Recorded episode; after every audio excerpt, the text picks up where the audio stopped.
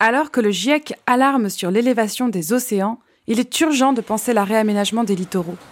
Le risque pour les habitants de certaines zones côtières sont réels et poussent les pouvoirs publics à consolider un cadre juridique censé définir les modalités d'adaptation à ce phénomène climatique.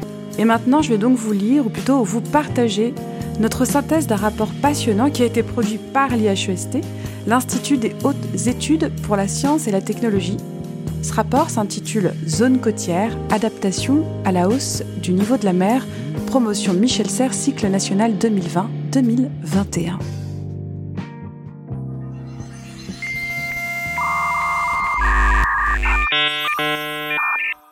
Montée des eaux, comment faire barrage? En juin 2020, le Conseil national de la protection de la nature a rendu un avis défavorable à un projet conçu par le syndicat intercommunal du bassin d'Arcachon qui visait à consolider la ligne de côte du Cap Ferret en y déversant des millions de mètres cubes de sable prélevés sur les bancs du bassin. Selon l'institution rattachée au ministère de la Transition écologique, la lutte contre la montée du niveau des océans implique de s'adapter au phénomène de la montée des eaux plutôt que de se défendre systématiquement contre la mer. Un acteur local, Benoît Barterotte, est toutefois passé outre cette recommandation. Engagé depuis 1985 dans la lutte contre l'érosion de la pointe sud de la presqu'île, il a érigé sur plusieurs centaines de mètres une digue de pierre au coût astronomique. Si les investissements controversés de l'homme d'affaires ont effectivement permis de ralentir l'assaut des flots, le recul du trait de côte, qui désigne donc la limite entre la terre et la mer, est inéluctable et appelle des réponses construites de façon concertée, depuis le sommet de l'État jusqu'aux collectivités territoriales et aux entreprises locales.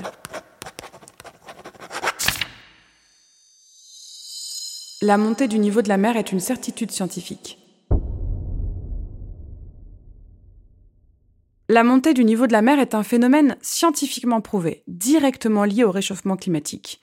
Le désormais bien connu GIEC, groupe d'experts intergouvernemental sur l'évolution du climat, estime que le niveau des océans pourrait s'accroître de plus d'un mètre d'ici 2100 par rapport à 2000, selon les scénarios de modélisation les plus pessimistes.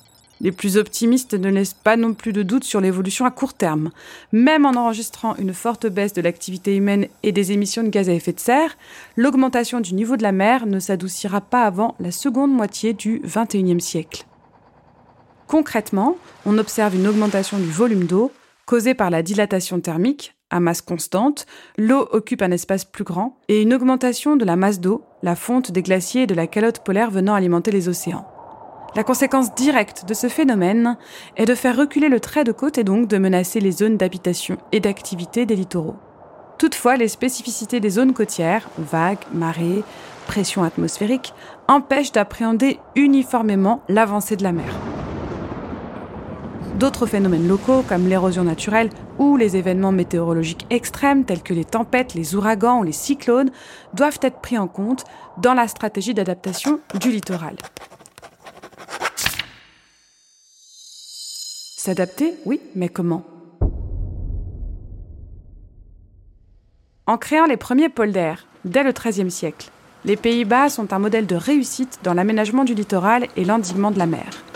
Mais qu'il s'agisse de protection naturelle, ensablement, plantation, d'ouvrages de protection, digues, brise-lames, ou d'aménagement, ports, zones tampons, repli vers les terres des zones d'activité, tous les pays n'ont pas les moyens économiques et opérationnels nécessaires pour lutter contre l'impétueuse force de la nature.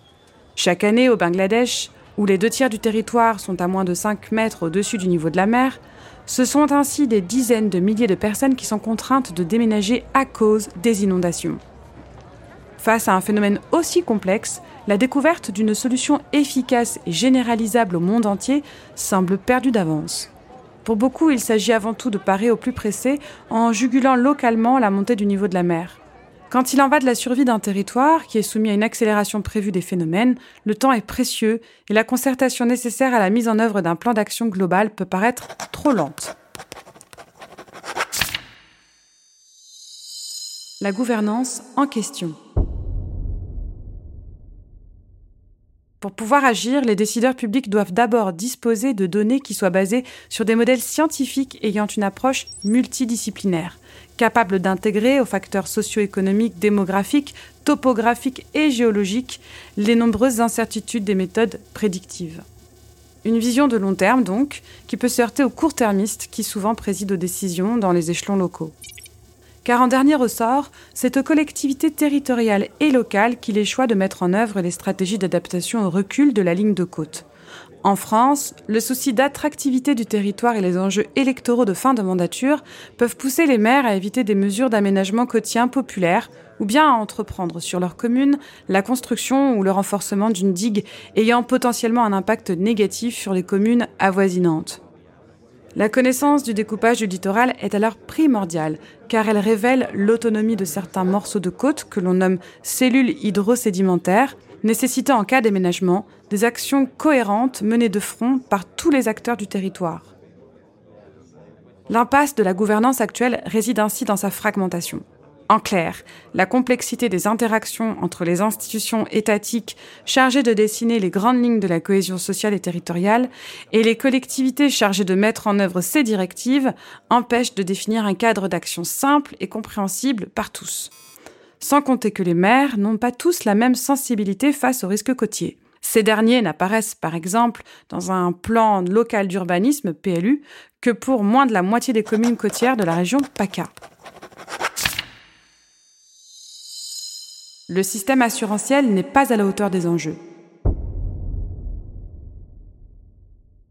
Un rapport du député vendéen Stéphane Buchou indique qu'il concernerait 16 500 bâtiments pour une valeur globale de 3,7 milliards d'euros, 22 000 km d'infrastructures de transport et des dizaines d'établissements de santé, sans compter des éléments majeurs de notre patrimoine naturel, culturel et paysager.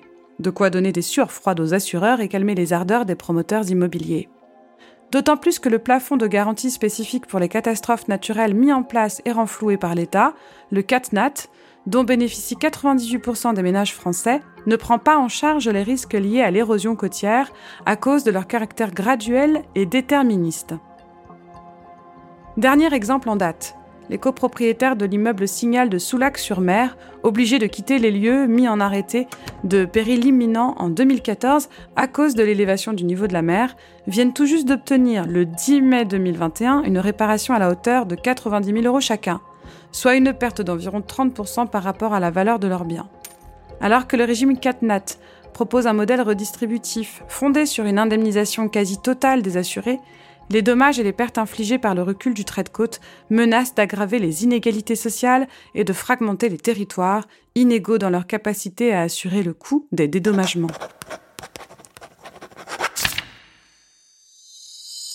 Aller vers une réglementation consensuelle.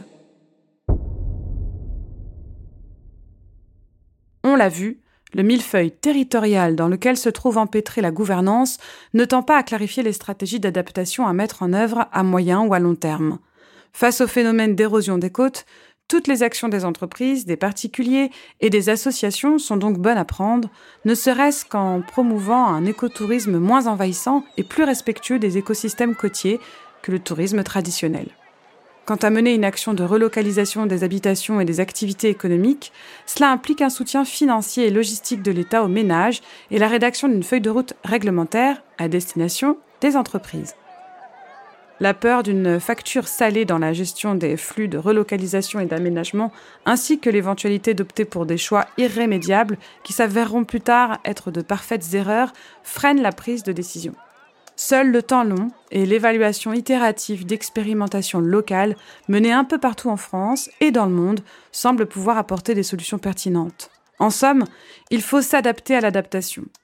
Un rapport de l'évaluation française des systèmes et des services écosystémiques, EFESE, de 2018 montre par exemple que l'obtention d'un consensus partagé par la communauté scientifique et la société civile est la condition sine qua non d'une mise en place de politiques efficaces d'adaptation à la montée de la mer.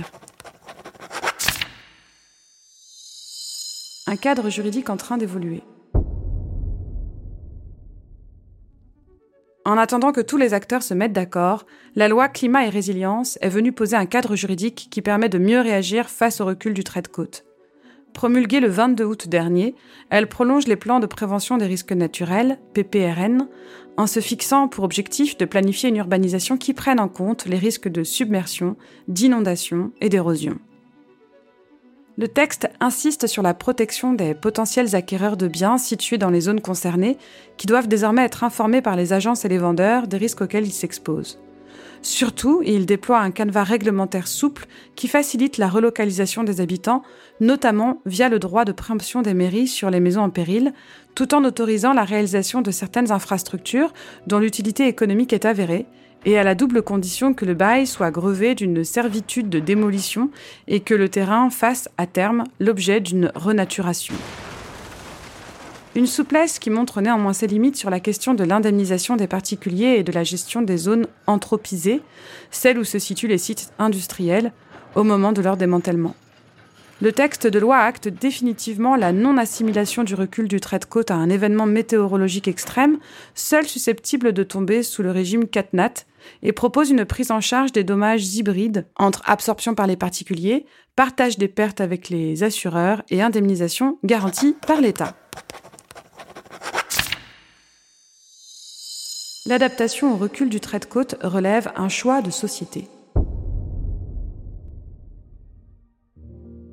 En creux, c'est un modèle de société qui se joue. Le recul du trait de côte va modifier en profondeur la valeur des biens immobiliers côtiers, pour l'instant très cotés sur le marché, sans que la nouvelle loi ne dise clairement qui devra financer la perte des biens dévalués ou à abandonner, ni comment. Sans un minimum d'arbitrage de la part des autorités et une once de dirigisme de la part de l'État, certains territoires mal dotés et à l'activité économique faible affronteront seuls les coûts de la relocalisation et de la redynamisation de leur littoral. Les exemples étrangers montrent à quel point la viabilité d'un territoire dépend de la prise en compte de la santé économique mais aussi psychique, sociale et culturelle de ses habitants. Lorsque dans les mesures de relocalisation la préséance va à l'esprit de solidarité, les chances sont grandes d'aboutir à des consensus permettant d'agir en commun et dans l'intérêt de tous. Aux Pays-Bas, cette tradition du consensus politique a même un nom, la démocratie de Polder. La preuve qu'au fil de l'eau, la fluctuation du trait de côte peut nous amener, selon la formule du climatologue Filippo Giorgi, à éviter l'ingérable pour gérer l'inévitable.